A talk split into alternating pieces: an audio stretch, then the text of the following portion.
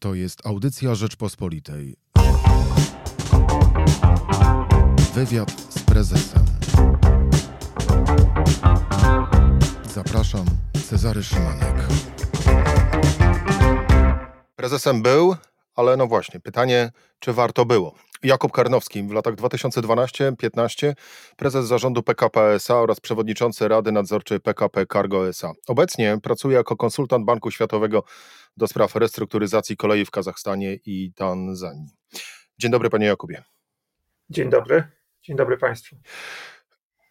Mm, zacznę od takiego trochę być może podchwytliwego pytania. Czy gdyby wiedział pan tak, miał taką wiedzę jak dziś, wtedy, gdy zostawał prezesem PKP SA, zgodziłby się pan zostać prezesem PKP SA? E, ja odpowiem tak, że ja mam, jestem dumny z tego, co udało się zrobić. Oczywiście mogę o tym dużo mówić, co udało się zrobić e, w czasie, kiedy kierowałem grupą restrukturyzatorów, reformatorów PKP. E, udało się zrestrukturyzować instytucje, wybudować dworce, wyremontować tory kolejowe, sprywatyzować e, wiele spółek, ten, w ten sposób spłacając, spłacić dług i kupić nowoczesne, e, nowoczesne pociągi dla PKP Intercity. Udało się sprzedać PKP Cargo za kwotę pięciokrotnie większą e, niż dzisiejsza wartość, bez utraty kontroli, podkreślam, bez utraty kontroli. Krótko mówiąc, dużo fajnych rzeczy udało się zrobić i to jest powód, e, powód do dumy. E, I, I, w związku z tym myślę, że nie ma czego żałować. Natomiast rzeczywiście nie przypuszczałem, że, że po odejściu z PKP można mieć tyle problemów, ale myślę, że to jest szersze zjawisko w obecnej Polsce, nie związane specyficznie z PKP.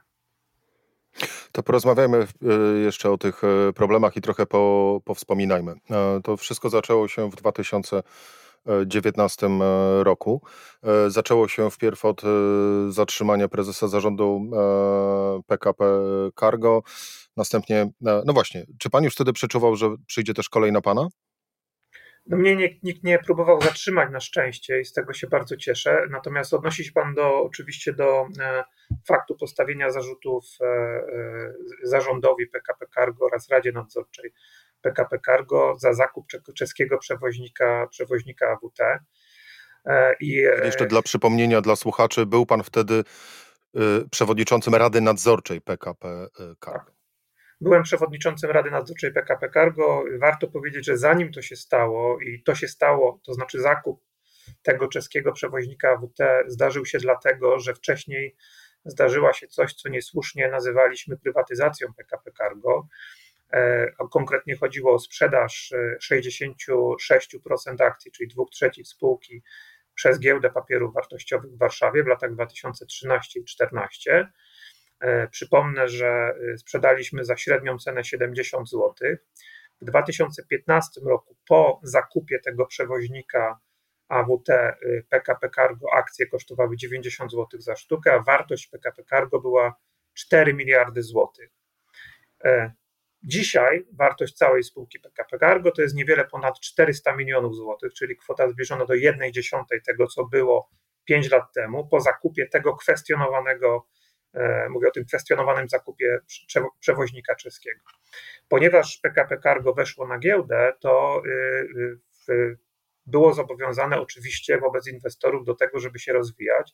To jest e, zupełnie normalne w tej sytuacji. W prospekcie emisyjnym napisane było, że e, spółka powinna się rozwijać. W dużym skrócie mówiąc, najlepszym sposobem rozwoju dla takiej spółki jak PKP Cargo, obok tak zwanego intermodalu, ale to jest jakby inna historia, jest e, e, kupowanie, wchodzenie na rynki zagraniczne.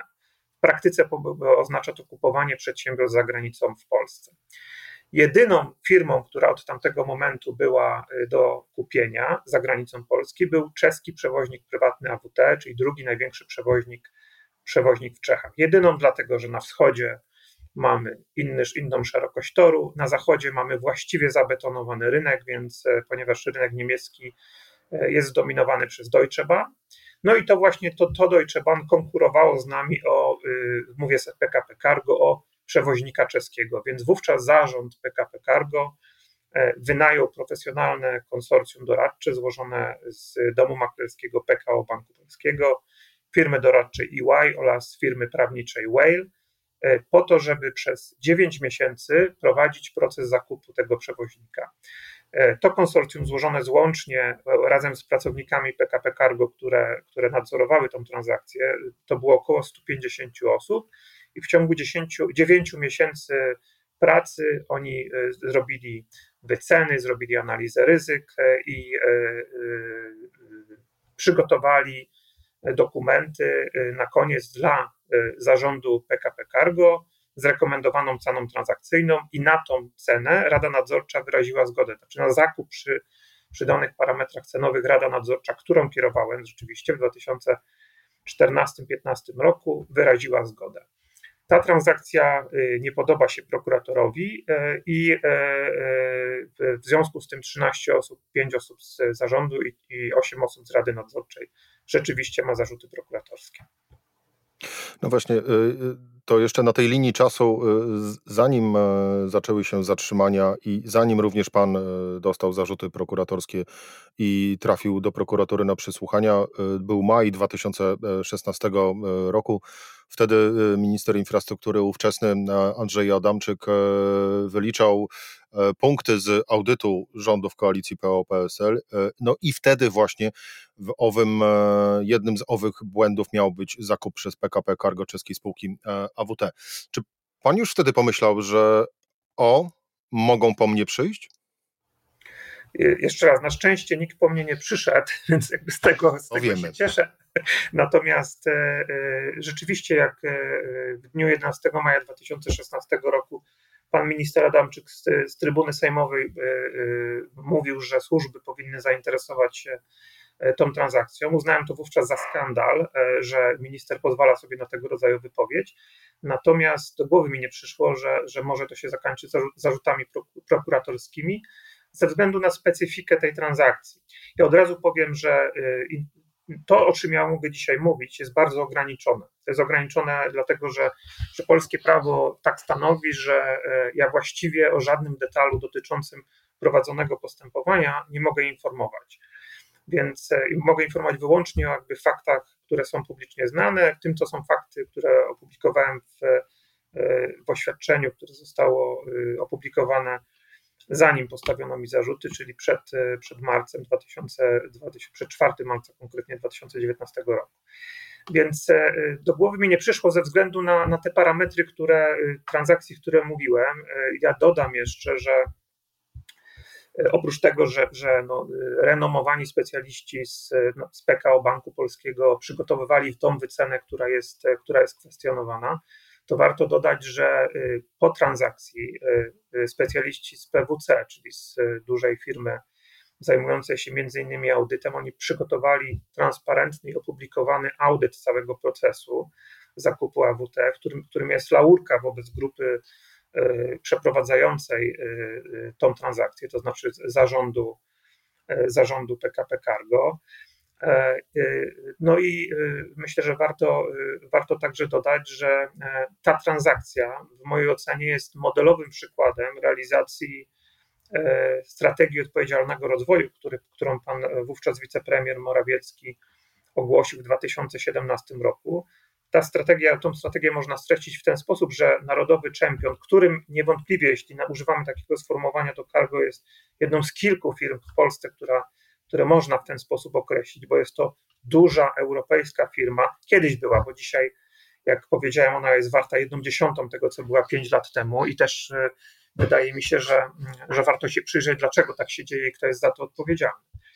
Ale PKP e, Cargo jest czempionem, bo to jest druga firma e, przewozowa, towarowa, kolejowa na rynku europejskim i ona kupuje firmę za granicą, podkreślam, jedyną, która można, bo jedyną dużą, bo jest sporo bardzo małych, którą można było kupić od 2014 roku do dzisiaj y, w krajach, które graniczą z, Pol z Polską. No i y, przy, przy, w takiej sytuacji, kiedy, kiedy y, jest tak, tak renomowane, renomowana grupa doradców, 13 osób dostaje zarzuty i, i, i, no i właściwie na tym sprawa na tym sprawa jest zawieszona. No właśnie, nie, nie możemy rozmawiać o szczegółach prowadzonego e, postępo, postępowania. E, natomiast e, na jakim etapie w tej chwili jest owe śledztwo? Coś się dzieje w sprawie, czy no właśnie, czy to jest zawieszone w powietrzu? W mojej ocenie niewiele się dzieje. W szczególności tutaj jakby odnoszę się do sytuacji, która była w momencie postawienia zarzutów, czyli blisko dwa lata temu, ponad półtora roku temu prokurator, y, który, który stawia zarzuty, nie dysponuje y, wyceną spółki. To znaczy, z jednej strony mamy wycenę przygotowaną przez wspomniane przeze mnie już konsorcjum doradcze, z drugiej strony jest prywatna opinia, która, która jest podstawą postawienia, postawienia zarzutów. Prywatna opinia, to znaczy opinia nieprzygotowana przez biegłego sądowego. I to jest oczywiście daleko, to jest niewystarczające, aby postawić akt oskarżenia w tej sprawie, bo bo musi być te, tego, typu, tego typu opinia biegłego. Czyli w tej chwili mamy taką sytuację, że już jest, będzie niedługo dwa lata od momentu, kiedy 13 osób ma postawione zarzuty prokuratorskie, e, a, a wycena, która by była porównywalna z wyceną przygotowaną przez PKO BP, podkreślam EY i Whaley na potrzeby transakcji, ta wycena 9 miesięcy, 150 osób pracuje. Po drugiej stronie jest prywatna opinia przygotowana przez osobę która, e, która nie ma żadnego doświadczenia według dostępnych informacji na rynku i której jedynym doświadczeniem rynkowym jest praca 15 miesięcy w KNF, dawno temu zresztą. I ta osoba pod nadzorem profesora, który jest jednocześnie profesorem Uniwersytetu Szczecińskiego oraz właścicielem prywatnej firmy, która się reklamuje jako firma do spraw e, zadań specjalnych, firma doradcza do spraw zadań specjalnych, przygotowuje prywatną opinię, ekspertyzę, która jest zlecana e, w, nie, nie, w niejasny sposób, to znaczy poza, e, poza zarządem PKP Cargo w 2016 roku i nie, nie jest jasne, w jaki, jakie były, że tak powiem, ile, ile, na przykład ile ta, ta, ta wycena czy ekspertyza kosztowała. Powiedział pan, że y, przygotowywała to, y, tą ową wycenę y, firma do, w cudzysłowie mówiąc, zadań specjalnych. Ma pan takie wrażenie, że Karnowski był wtedy zadaniem specjalnym dla władzy? To nie jest cudzysłów. Ta firma się reklamuje jako firma doradcza do, do zadań specjalnych. I to na, jak dzisiaj się wejdzie na stronę, to oni, oni takiego sformułowania jako reklamę używają. Wie pan, nie mam Był pojęcia. takim zadaniem specjalnym? Ja nie mam pojęcia, jakie były powody, powody postawienia zarzutów 13 osobom, podkreślam, w tym e, na przykład niezależnym e, członkom Rady Nadzorczej reprezentującym Europejski Bank Odbudowy i Rozwoju, który był uczestnikiem e, IPO Cargo w 2013 roku. Więc nie mam pojęcia, jakie były powody, natomiast ta sprawa jest po prostu absurdalna. Tam jest absurd goni absurd i gdybym mógł mówić o szczegółach, to chętnie bym się nimi podzielił. Na pewno e, wtedy, kiedy będzie Pan mógł mówić o szczegółach, to do tej rozmowy e, wrócimy. E, równocześnie nie dostał Pan absolutorium za ostatni rok kierowania PK, PKP. Tymczasem na dniach ponownie i prawomocnie wygrał Pan spór z firmą w sprawie absolutorium za 2015 rok. Jak Pan przyjął tę decyzję? Duża radość? Z dużą satysfakcją. Przypomnę, że y, decyzja o nieudzieleniu mi absolutorium, o podjęciu uchwały o nieudzieleniu absolutorium podjął minister Adamczyk w czerwcu 2016 roku, e, bo tak to działa, to znaczy PKP jest jednoosobową spółką Skarbu Państwa, WZA to jest e, de facto minister i minister, który tak się składa do dzisiaj jest, e, do dzisiaj jest ministrem, podjął decyzję o nieudzieleniu absolutorium. Ja już wtedy zapowiedziałem e, w mediach, można to znaleźć e, oczywiście w internecie, że, że sprawa ma charakter wybitnie polityczny. Ja politykiem nie jestem e, i nie rozumiałem tej decyzji oraz, że sprawa zostanie zaskarżona i wygrana. Potrzeba było 4,5 roku, żeby tą, tą sprawę od momentu złożenia, ponad 4 lata od momentu złożenia sprawy do sądu, żeby tą sprawę wygrać, bo tak działają zreformowane, zreformowane sądy. E, e, brak absolutorium jest dużym problemem dla, dla profesjonalnych menadżerów, do których się zaliczam, e, dlatego że no, to zawsze powstaje, powstaje domniemanie, że coś zostało zrobione niezgodnie z regułami sztuki, a jak wiadomo, była to po prostu czysta decyzja polityczna.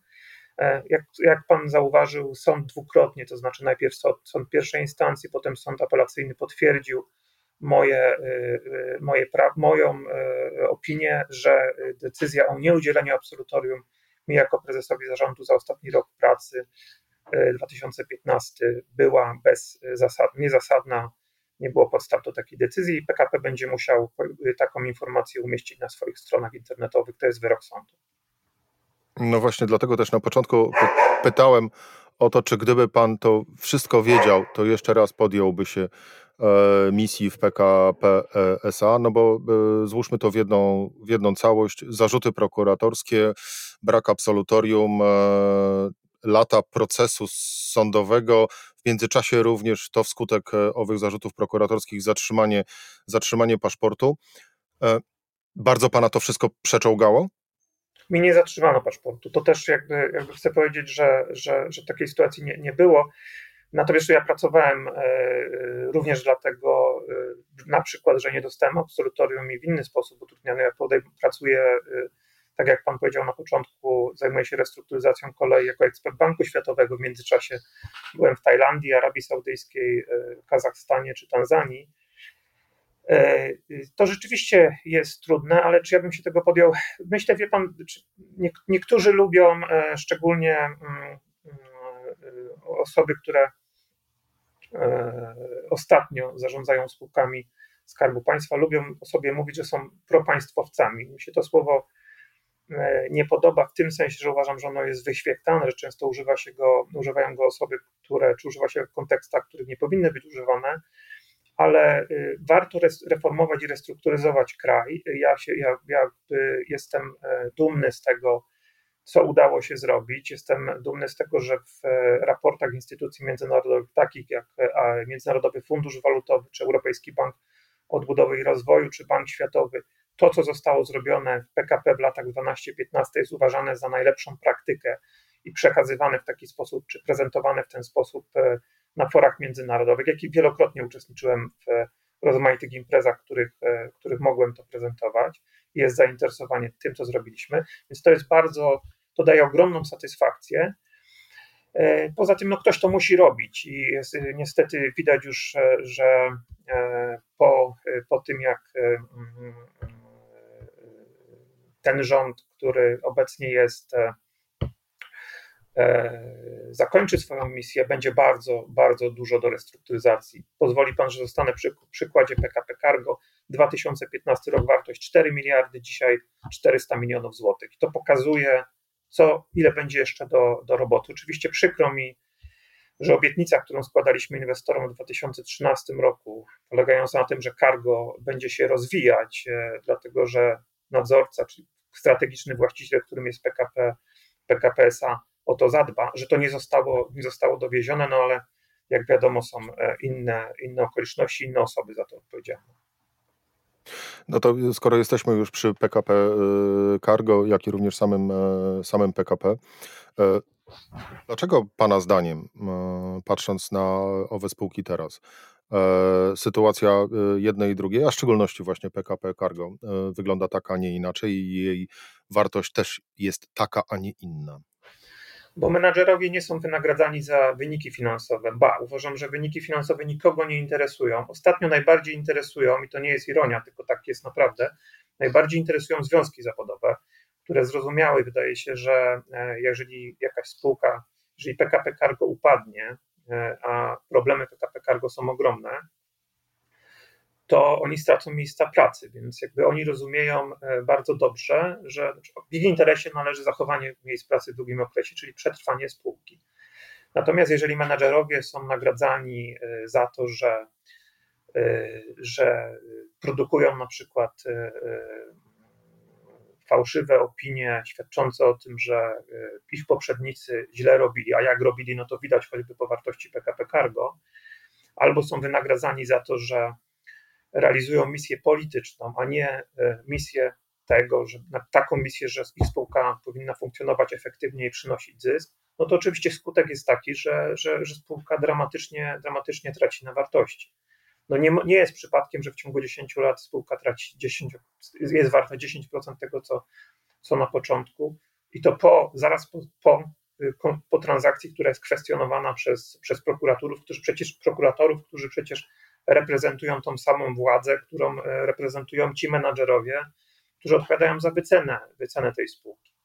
Więc jeżeli tak ustawiamy system bodźców, ja jestem ekonomistą, który, który uczy studentów, co to jest efektywność, wykładam ekonomię instytucjonalną na przykład, więc uczę studentów, że system bodźców decyduje o efektywności. Jeżeli ustawimy system bodźców tak, jak jest teraz ustawiony, to mamy takie wyniki, jakie mamy. Bliżej spółce jest do bankructwa, czy jednak jest cały czas szansa na to, żeby, żeby uratować? Drama, spółka, y, sytuacja w spółce PKP Cargo w mojej ocenie jest dramatyczna. To znaczy, e, y, paradoksalnie zresztą pandemia, z którą mamy od ponad pół roku do czynienia, co oznacza oczywiście mniejszą ilość przewiezionych towarów. Ona pomogła spółce, dlatego że PKP y, Cargo skorzystało z hojnego pakietu ZUS-owskiego, w przypadku y, takiej ilości zatrudnienia, jaka jest PKP Cargo, y, to jakby to bardzo pomogło oczywiście, jeżeli chodzi o płynność. Natomiast już po drugim kwartale tam jest bardzo duża, bardzo duża strata.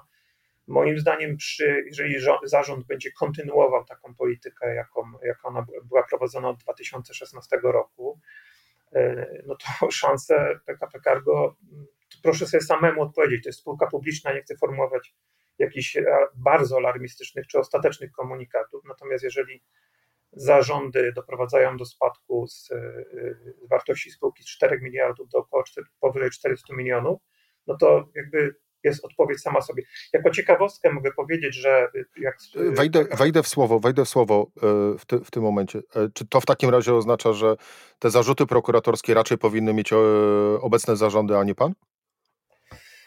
Wie pan, ja jestem jak ostatnią osobą, która by mówiła, że zarządy spółki powinny mieć zarzuty, zarzuty prokuratorskie związane z, jeżeli nie udowodni się, jeżeli to nie, nie chodzi o jakieś, powiedziałbym, czyste złodziejstwo, czyli zarzuty korupcyjne, no to jestem ostatnią osobą, która by powiedziała, że zarządy powinny mieć e, zarzuty prokuratorskie za, e, za, za to, w jaki sposób funkcjonuje spółka, bo spółka funkcjonuje na rynku, pewne warunki.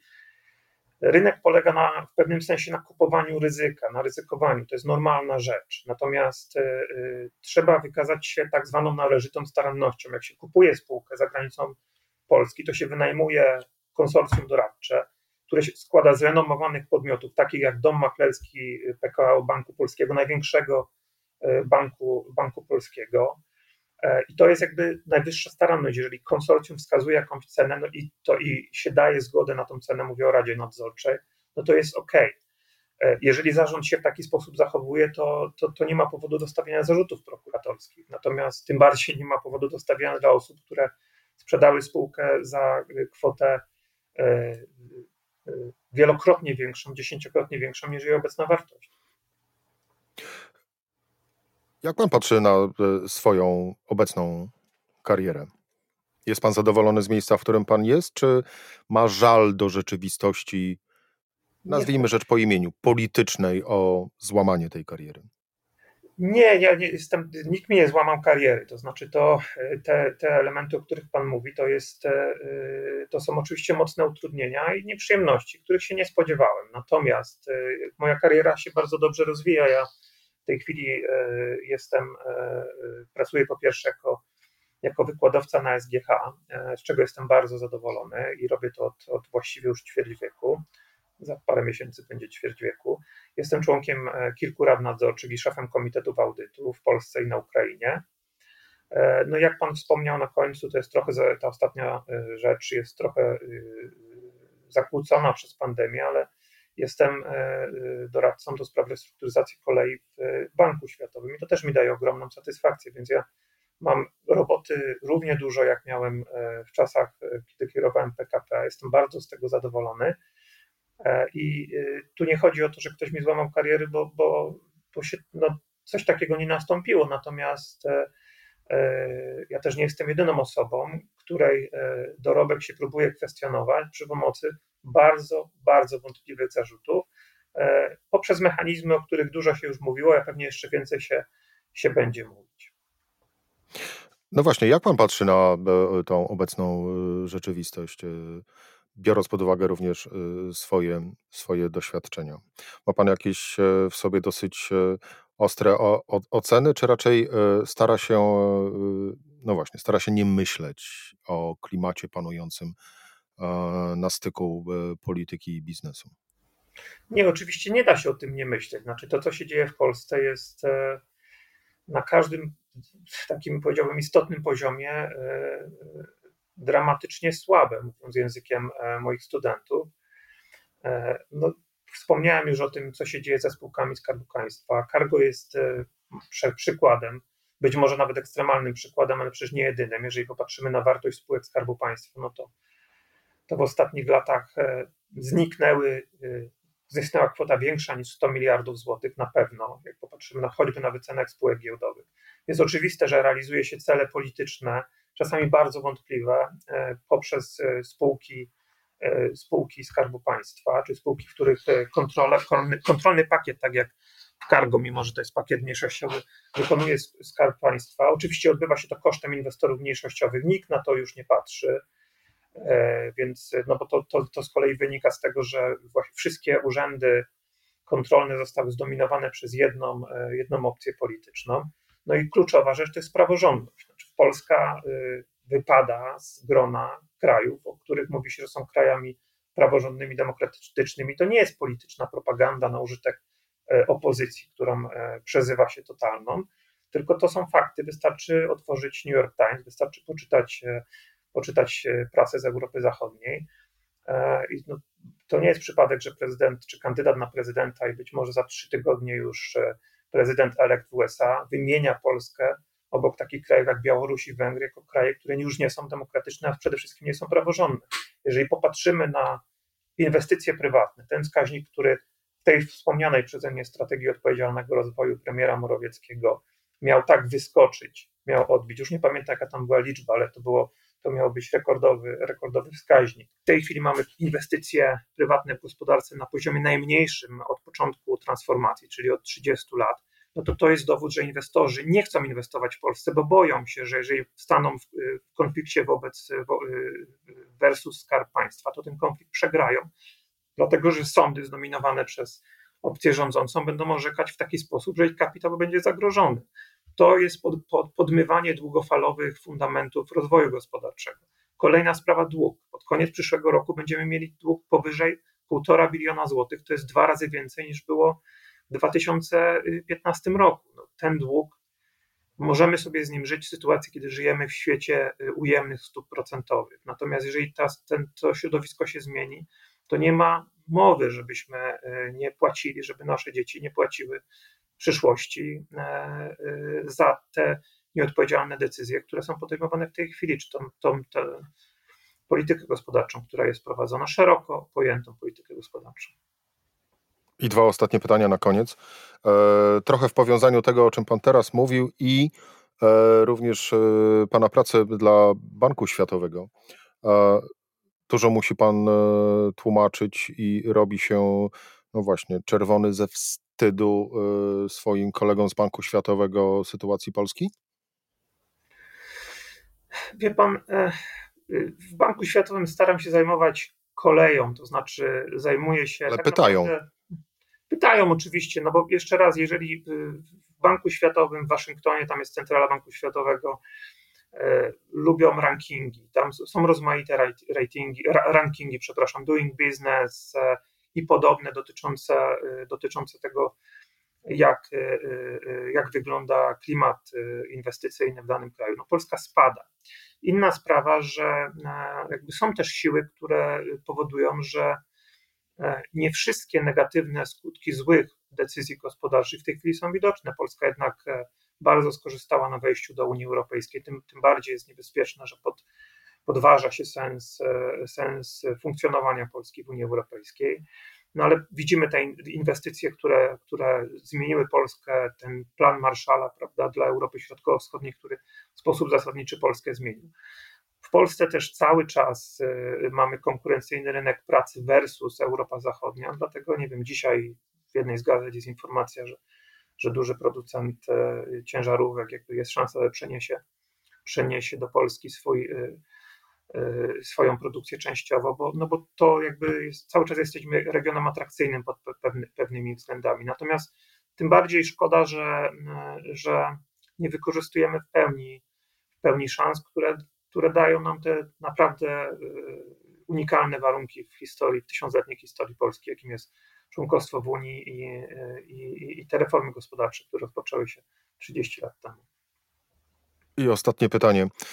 Pan, e, no właśnie, ma postawione zarzuty prokuratorskie, e, a pan w tej chwili komuś, czemuś sam postawiłby również zarzuty?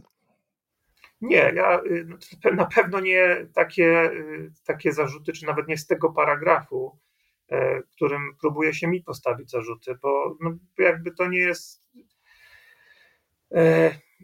Jeżeli będzie się stawiać menadżerom e, zarzuty za podejmowanie ryzyka gospodarczego uzasadnionego i w taki sposób, że, e, że używa się na, na najlepszych aktywów, wynajmuje się najlepsze firmy po to, żeby prowadzić transakcje na przykład, no to, y, to będziemy mieli y, gospodarkę, y, której, której nie chcemy mieć, to znaczy w takiej, która, która się nie rozwija, bo rozwój jest zawsze, zawsze związany z ryzykiem. Jeżeli chcemy jeżeli mówimy o tych szefach spółek Skarbu Państwa, którzy dzisiaj pracują, przecież którzy podejmują decyzje, na przykład podejmują próbę decyzji o kupie, kupnie Kondora, mówię o zarządzie i Radzie Nadzorczej LOTu, robią to w styczniu 2020 roku, podejmują pewne koszty, które przecież zostały poniesione na to, żeby tego kondora kupić, a potem się z tego wycofują, no to idealny ten, ten paragraf 296, czy artykuł 296, przepraszam,